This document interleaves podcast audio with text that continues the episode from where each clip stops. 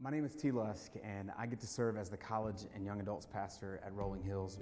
Outside of that, I also have the pleasure of serving on the board of 413 Strong. And you heard a little bit about that last week, and uh, the Love Everyone Always uh, um, challenge for this uh, for this past week.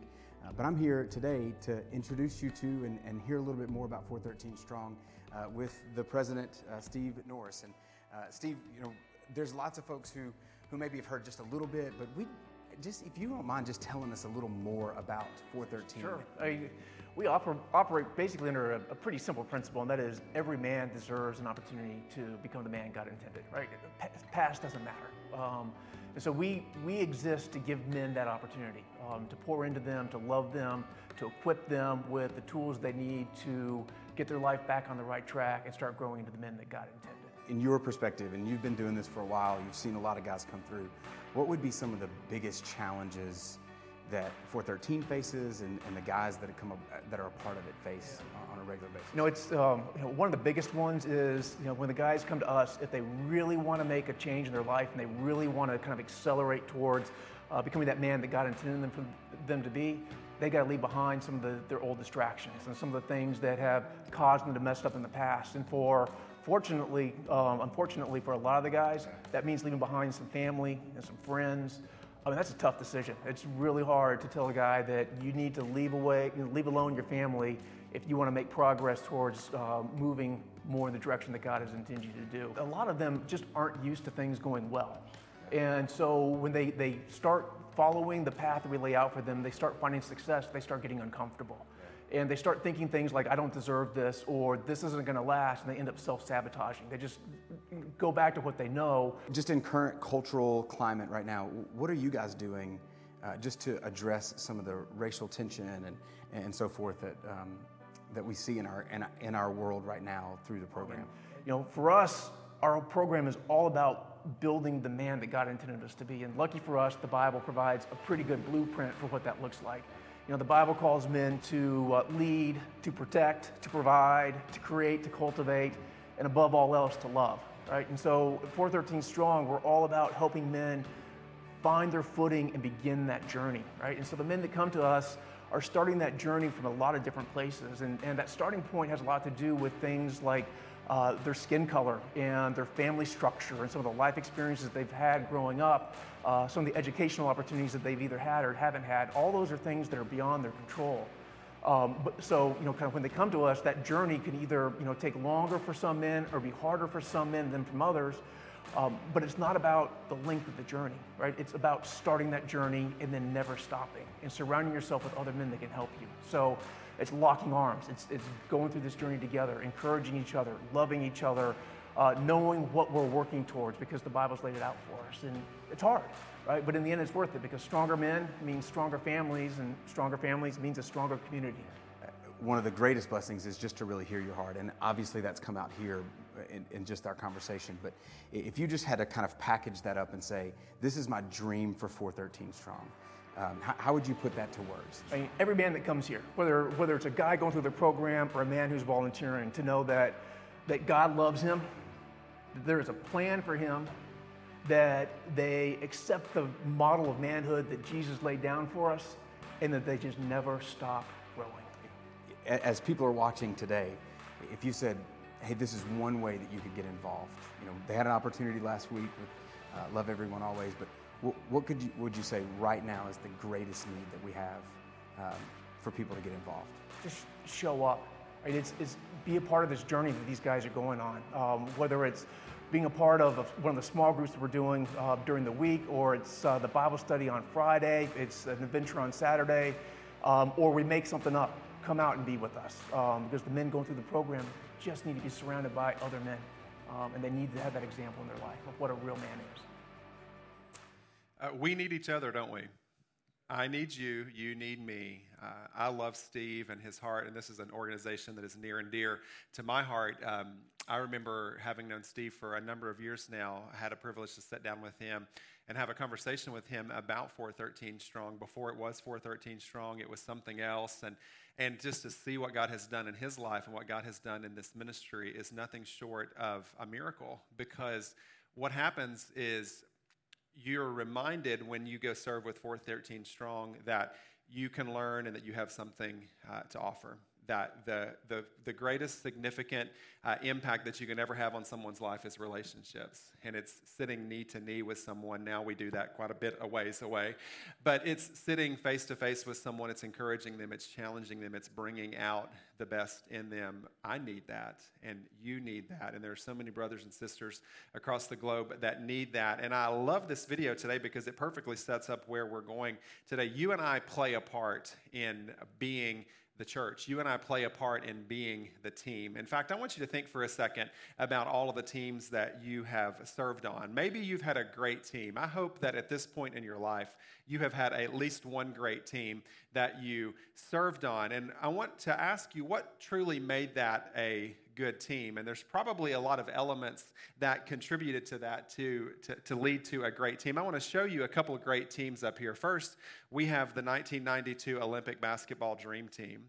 Does anybody remember watching the Olympics back in 1992? And these guys were just uh, phenomenal. It's been described by many uh, of sports commentators as the greatest sports team that's ever assembled. They won the gold medal in uh, basketball for the United States of America, and so this team had some incredible players on it guys like Michael Jordan, Scottie Pippen, Karl Malone, Larry Bird, David Robinson, Magic Johnson, just to name a few. And what was so cool is that most of these guys were at the height of their career when they came together to be on the dream team. So they were unstoppable. I mean, there was not a country in the world that could could compete with uh, the USA when, when it came to the 92 Olympic Dream Team. Now, there's another team that I want to share with you. This is the 1996 U.S. Gymnastics Women's Team. This is my wife's favorite team, I think. We, uh, she loves uh, reflecting up on this moment because the 1996 Olympics were in Atlanta, and I mean, and it was just such a, a, a, an amazing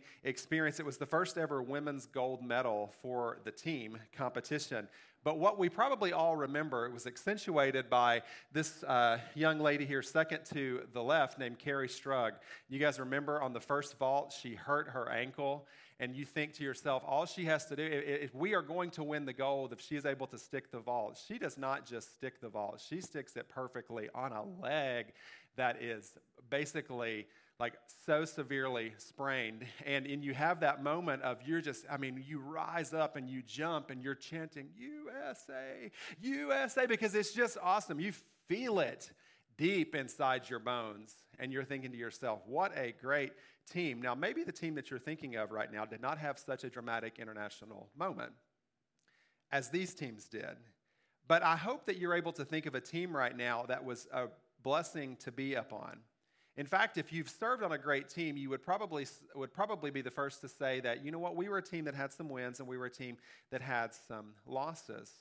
In fact, if I talk to people who supervise teams, or if I were to go and poll coaches and ask them about what makes a great team, many times they will say that the best team has the following things. This is what all really good teams have set in motion. There, there's an understanding that the whole is greater than the individual parts when it comes to a really good team. Most coaches will say that the individual members of the team are able to put the needs of the others on the team above their own.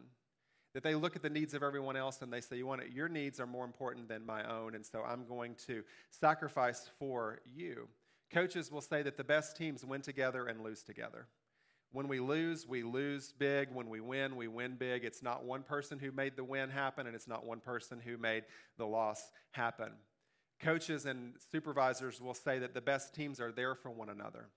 That when you need me, I'm there. When I need you, you are there. And I would add that the best teams have a sense of mission. The best teams have a sense of vision. There's something that's compelling them to do what it is that they are there to do. That they're not just some random group of people that have just come together for no specific purpose or no specific reason. If you're here today and you're a follower of Jesus Christ, then you are a member of the team if you're here and you're not a follower of Jesus Christ, or you're still searching, or you're still trying to understand who it is that God has made you to be, then I want to invite you today to join the team. Because, see, you are a part of the body of Christ, and I hope and pray that as a result of that, that you would feel it inside your bones that you are a part of the most significant team that has ever been placed together in history. You're a part of the church. And the church is God's plan A to change the world. The church is God's plan A to go and make a difference in the lives of people. And I hope and pray that today, as a result of what we encounter in God's Word, that you'll grow in your desire to contribute to the team to the way that the Lord would have you, and that He would ultimately give you a sense, maybe a greater sense, or for some of us, maybe a sense for the very first time about what our purpose is in the team that He has assembled and what it means to be a brother and sister to those who are around us and to those who are in need. Know that I'm so grateful that you are here with us today. And if you have a Bible, I'm going to ask you to go ahead and open to Acts chapter 11. Acts chapter 11, verses 19 through 30 is going to be our primary text. As David said, if you don't have the mobile app, uh, please download that because you can access God's word on that. These words are also going to be up here on the screen for us as well. But Acts chapter 11, verses 19 through 30 is the primary text that we're going to be looking at this morning. But I want to give you a backstory over the last two weeks because over the last two weeks, we were introduced to this character named Saul. And two weeks ago, Saul was on the road to Damascus and he had this very very dramatic encounter with God, and he goes into a season of physical and literal, figurative blindness. And for three days, he is blind, and yet in the midst of that blindness, God speaks to him and says, I have a plan for you. I want you to go and reach the Gentiles and to remind them that I have a plan for their life, that I'm not just for the Jewish population, but that I'm for the Gentiles. I'm for the Greeks. I'm from everyone who doesn't know Jesus just quite yet. And so Saul accepts that teaching of Jesus and he changes his mission from a very evil mission to a very godly mission. And what did Saul do? We talked about this last week. He doesn't just sit on his hands and wait for some big assignment, he just goes. Saul found what was the most comfortable to him, which was the synagogue. He was a very, very trained Jewish leader. And so it just made sense for him to go to the synagogue. And he goes into the synagogue and starts telling people that Jesus is making a way. Jesus is the Messiah. He is here. Some of you have missed him, but he is here. And he is the one that's going to make everything right. And in fact, he's not just for the Jewish people, but he is for all of the Gentiles as well. And you can imagine that that did not go over so well with some of the first century Jewish leaders. In fact, we catch some glimpses of this last week, and you're going to catch some more glimpses of this today. But Saul had some amazing people who locked arms with him and vouched for him. Saul went early to the first century disciples and said, Hey guys, I just came to know Jesus. Now, I'm sure he probably didn't say it that way. But he came to them and said, Hey guys, I just met Jesus. I just met Jesus. I'm on your team now. And what did they think? Um, no, I don't think that you're on the team just quite yet because uh, four and a half days ago you were trying to kill us. And now you're trying to join us. But yet, see, Saul had a man named Barnabas who stepped in. And we're going to learn more about Barnabas today. But Saul had folks who would stand in the gap for him and say, No, he can be trusted. He is my brother. And as a result of him being my brother, we're going to work together in this. And so in chapters 9, 10, and 11, God starts doing something so incredible. In fact, in chapters 10 and 11, we begin to see that God is calling others to continue to spread the message of Jesus to the Gentiles. There's this guy named Peter who is one of the first century disciples as well, and he receives this vision. This is in chapters 10 and 11. He receives this vision, and Cornelius sends for Peter. And Peter realizes that it's not his place anymore to call a Gentile person impure or to call them unclean. Look at what Peter says in Acts chapter 10, verse 28. This is right before the text that we're going to read today. Acts chapter 10, verse 28, he says that he said to them, You are well aware that it is against our law for a Jew to associate with or visit a Gentile, but God has shown me that I should not call anyone impure or unclean. See, he's found an audience of circumcised believers, Jewish men and he's explaining to them this vision that it's no longer right for me to call anybody impure or to call anybody unclean. This is a huge deal. In fact, this is such a huge deal that most of us cannot even begin to fathom this because in the first century, there was such a divide between the Jewish population and the Gentiles. And so, for a guy like Peter to come and say, or a guy like Saul to come and say, God is making a way so that everybody can know him, this was truly earth shattering. And Peter joins the team. Saul's on the team. Barnabas is on the team. And they start proclaiming this message. And look at what happens in Acts chapter 11, verse 18. He's speaking this to this population of Jewish leaders. And when they heard this, they had no further objections. And they praised God, saying, So then, even to Gentiles, God has granted repentance that leads to faith. Peter's a very persuasive speaker. He is able to help them understand that they no longer have any objections. So then, even to Gentiles, God has granted repentance that leads to life. Which leads us to a point today that is so significant for our understanding of the team that God is asking us to be. And you see it here on the screen, but when God is making a way, I should never stand in the way. Amen? When God is making a way, I should never stand in the way. What does that look like for you? See, for the first century Jews, it was acknowledging that God is who he said he is, and that Jesus came to do exactly what he said to do. And you've got guys like Peter and Saul who say, I don't want you to try to snuff out that fire. I want you to add fuel to it. I don't want you to stand in the way of what God's doing. I want you to add some uh, lighter fluid to this so that this thing explodes and so that it gets bigger than it currently is. See, it should be our desire. If you're here and you're a part of the team, it should be our desire to be on the right part of the story. It should be our desire to align up with the right elements of the story. In fact, do you want to spend your life and your energy in opposition, in criticism to what God is doing?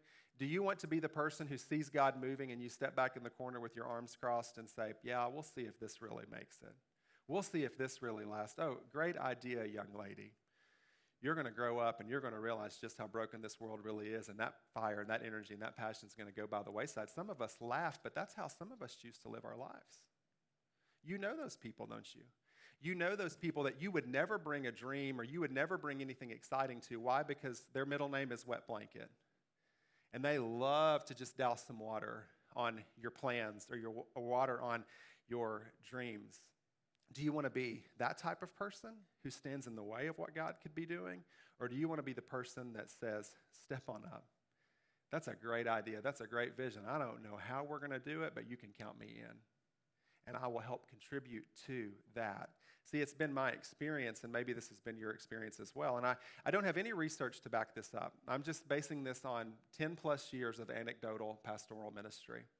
It's been my experience that some of the most critical people in the world, people who choose to stand in the way, and this is even in Christ followers, people who choose to kind of stand in the way, people who always have contention, people who are always glass half full, people are glass half empty, I'm sorry, people who are always just kind of looking to pick apart and identify all the problems for you. It's been my experience that if that's your line of thinking, you tend to really not be part of the team. In fact, you tend to kind of have a, a lot of um, unhealthy relationships or no relationships at all, which underscores the importance of brotherhood and being there for one another. That's why this is so important. In fact, it's been my experience that some of the most critical people in the world tend to criticize in isolation. And what do we use? We have keyboards and, and phones and, and everything that will allow me, you know, to, to criticize without actually doing anything about it. And the reality is, if that's the life that I choose to live, then I am missing something that only relationships can bring. And I'm missing something that only brotherhood and sisterhood could bring because what is the beauty, what is the value of people? It's that I can bring an idea to you and you can help me flesh it out. You can bring an idea to me, and I can hear your heart in that matter. And that's exactly what's happening here in the first century. So look at verses uh, 19 through 30 of Acts chapter 11. Starting in verse 19 Now, those who had been scattered by the persecution that broke out when Stephen was killed traveled as far as Phoenicia, Cyprus, and Antioch, spreading the word only among Jews. Some of them, however, men from Cyprus and Cyrene, went to Antioch and to begin to speak to Greeks also telling them the good news about the Lord Jesus. The Lord's hand was with them, and a great number of people believed and turned to the Lord. News of this reached the church in Jerusalem, and they sent Barnabas to Antioch. And when he arrived and saw what the grace of God had done, he was glad and encouraged them all to remain true to the Lord with all their hearts. He was a good man, full of the Holy Spirit and faith, and a great number of people were brought to the Lord. And then Barnabas went to Tarsus to look for Saul. And when he found him, he brought him to Antioch. So for a whole year, Barnabas and Saul met with the church and taught great numbers of people. The disciples were first called Christians at Antioch. During this time, some prophets came down from Jerusalem to Antioch. One of them, named Agabus, stood up and through the Spirit predicted that a severe famine would spread over the entire Roman world. And this happened during the reign of Claudius. And the disciples, as each one was able, decided to provide help for the brothers and sisters living in Judea. And this they did, sending their gift to the elders by Barnabas and Saul. So, this passage of scripture starts when Stephen has been martyred. And Stephen was the first Christian martyr, And as a result of that, the people began to scatter. Uh, duh. I mean, think about it. Christianity at this moment in time is what? It's like, it's like a baby, it's in its very infant stage and the people who are following Jesus are getting stoned to death in the public square. Uh, if I'm a follower of Jesus, what am I probably going to do? Not wait around for the stones to hit me either. So I start scattering, and people start scattering, and yet they still take the message with them, though. They scatter out of that moment, and some of them head to places like Phoenicia and Cyprus, and they start sharing with the Jews who are there. And then you have this other group who goes to Antioch, and they start sharing with Gentiles. And they start saying, The Lord is with you, and it's recorded here in Scripture that the Lord's hand was with them. And the message starts getting steam, and you see a picture of them here going together. But did you notice what served as the jumping off point? It's in verse 19. It was the persecution that served as the catalyst. It wasn't times of plenty that served as the catalyst, it was persecution. The trial was not wasted. And you see it there in your notes, and you see it up here on the screen as well. The trials that you experience can serve as one of the greatest catalysts for your faith to be shared. If you're going through a trial right now, it can serve as one of the A1A greatest catalysts in your life ever for your faith to be shared. Some of us, if we're honest though, will have to come to grips with the fact that we've wasted trials in our life. We've gone through challenges, we've gone through obstacles, we've gone through really difficult circumstances, and we tend to waste those experiences when we go through all those circumstances alone. When we live in isolation and when we choose to not invite people into our life, when we choose to not invite people into the darkest parts of our life, when we choose not to invite people into our struggles, when we choose not to invite people into our failures, then it's not going to be um, easy for us to allow God to use that trial. In fact, it may very well be wasted. But yet, these trials served as a great catalyst for the message of the gospel to be spread. So, my encouragement to you today is you find yourself a sisterhood or you find yourself a brotherhood of other believers that will be a guardrail for you so that you don't waste the trials in your life. In fact, so that you could be a person like the early apostles who say, I consider it pure joy when I go through trials of many kinds. In fact, the early disciples said, We can count it ourselves worthy to be persecuted for the name of Jesus. How can you consider yourself worthy to be persecuted for the name? Because you're not standing out there by yourself. You have a group of people who are lined up with you, a brotherhood, a sisterhood, who will say, you know what, I'm going to be a guardrail in your life so that no matter what you go through, we are going to invite and allow God to use this to shape and mold you and to point other people to that life giving relationship with Jesus. Have you noticed in your life that the people that you tend to trust the most and just get somebody in your head. The people that you tend to trust the most are probably not people who spout that life is perfect all the time. Right? People who spout that life is perfect all the time, what do I choose to do with that person? You just stay over there on your perfect shelf. I'll be over here. I'll be over here with the motley crew leading the pack. I'll be over here with the, the folks that maybe are okay with saying, you know what, life is not perfect all the time. And there is a challenge, and there are some struggles that we're going to go through. I love about this first century church, something had to be really important. Jesus had to be really important to you for you to be persecuted because of him and still choose to share him. Think about it for yourself. Something has to be really important to you for you to go through persecution and trials because of it and still wake up the next day and say, you know what, I want to choose to share that with others. When you're walking in brotherhood and sisterhood with others, you are so much more likely to grow in that than you ever will be when you're trying to figure this out on your own. It's why relationships are so important. It's why the relationships that you have in the church are so valuable. Is Jesus that for you?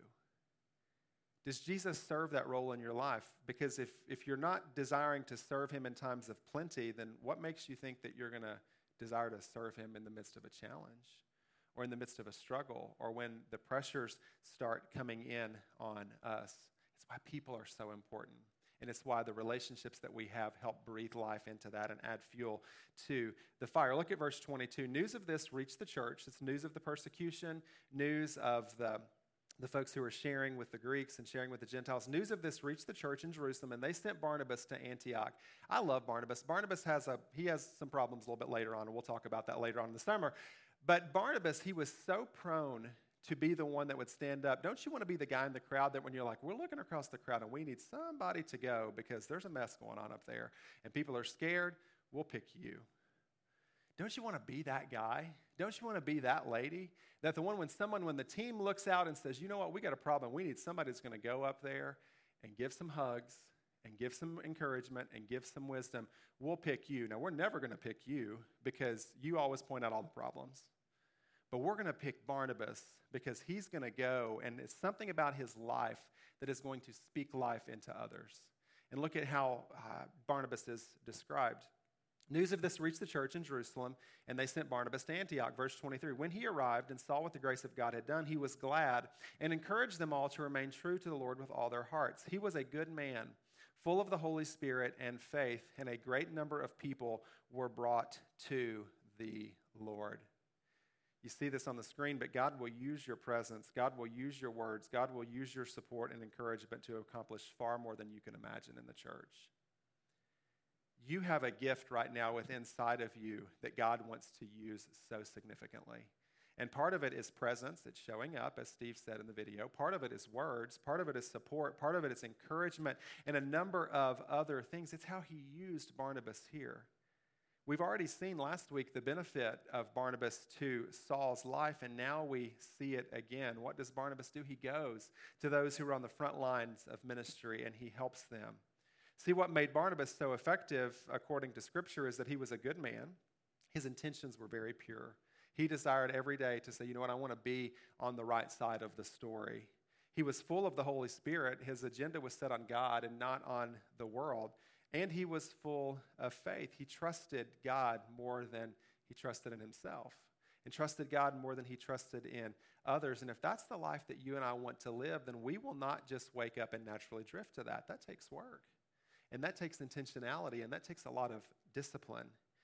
But if you live this kind of life, I promise you, your presence and your words and your encouragement will make a profound difference in the lives of others, a profound difference in the brothers and sisters that you get to journey with.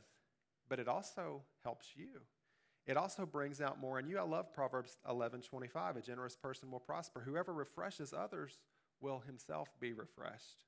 Whoever refreshes others will be refreshed. See, it's doubly a good idea. Your presence is needed because when your presence comes in the life of someone else, it helps them, but you get blessed as a result of that. Have you ever done anything really significant and you were there to help someone and in the recap, you know, minute testimony that you give, you say things like I went to bless somebody else and I was blessed more in return? Has that ever happened to you? I hope that happens to you every time you serve.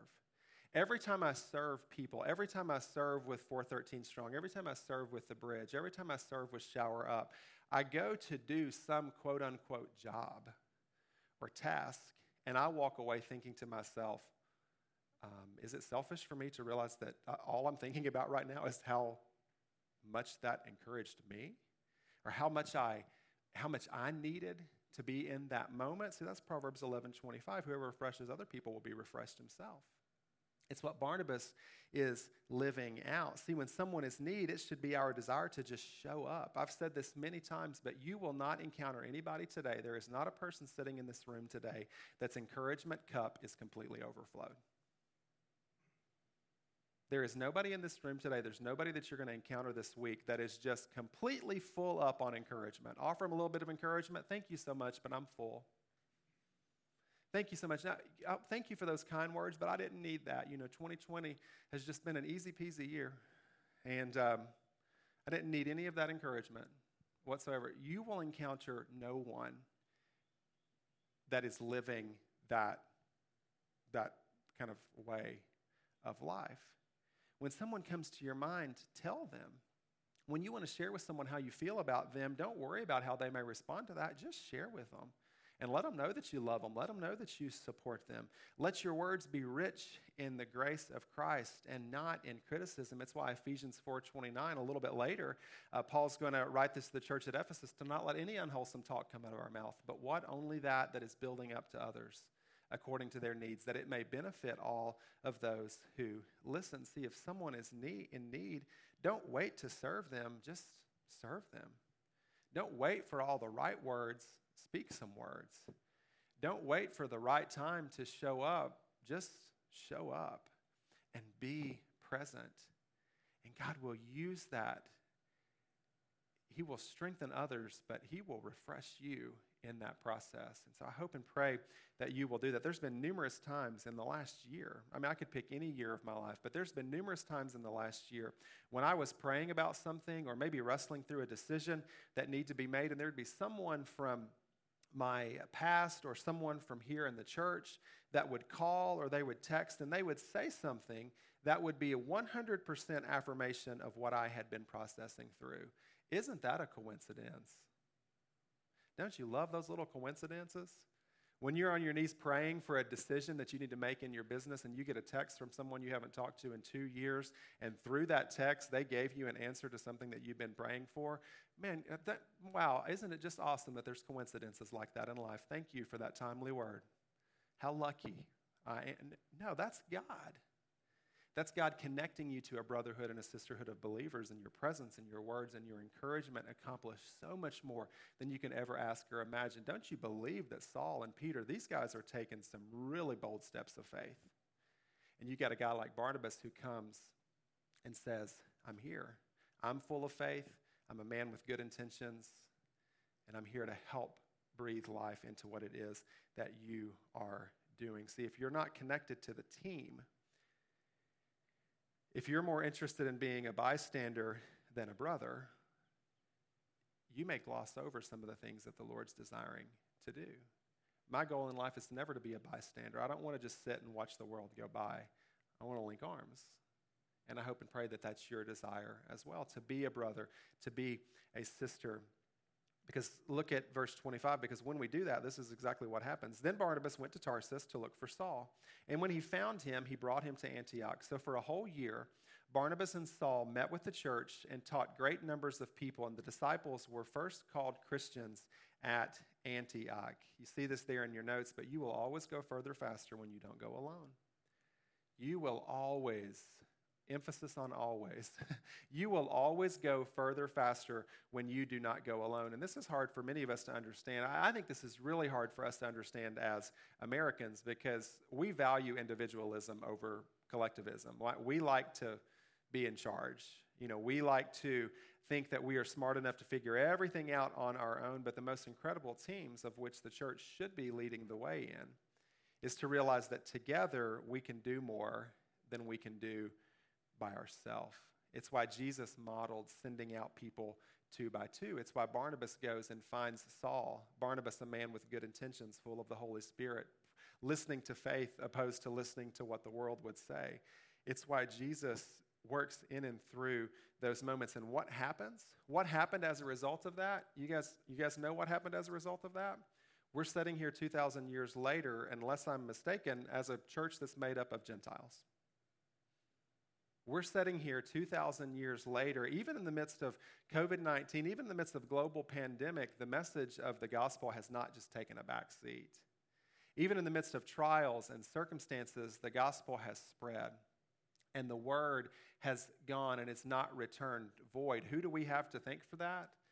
We have the guys like Peter and Paul, Barnabas, God working through them, adding fuel to a fire, and we're here today going out, still proclaiming the message of the gospel. But in this moment, the disciples were first called Christians at Antioch. How cool is this?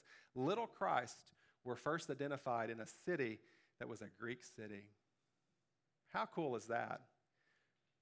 Because you would probably think that the, the first group of Christians, the little Christ, that they, would, that they would be called little Christ for the very first time in the most Jewish city, Jerusalem. No. They're called Christians the very first time in a Greek city that was filled with Gentiles. You go one step further, they receive word that a famine is getting ready to come.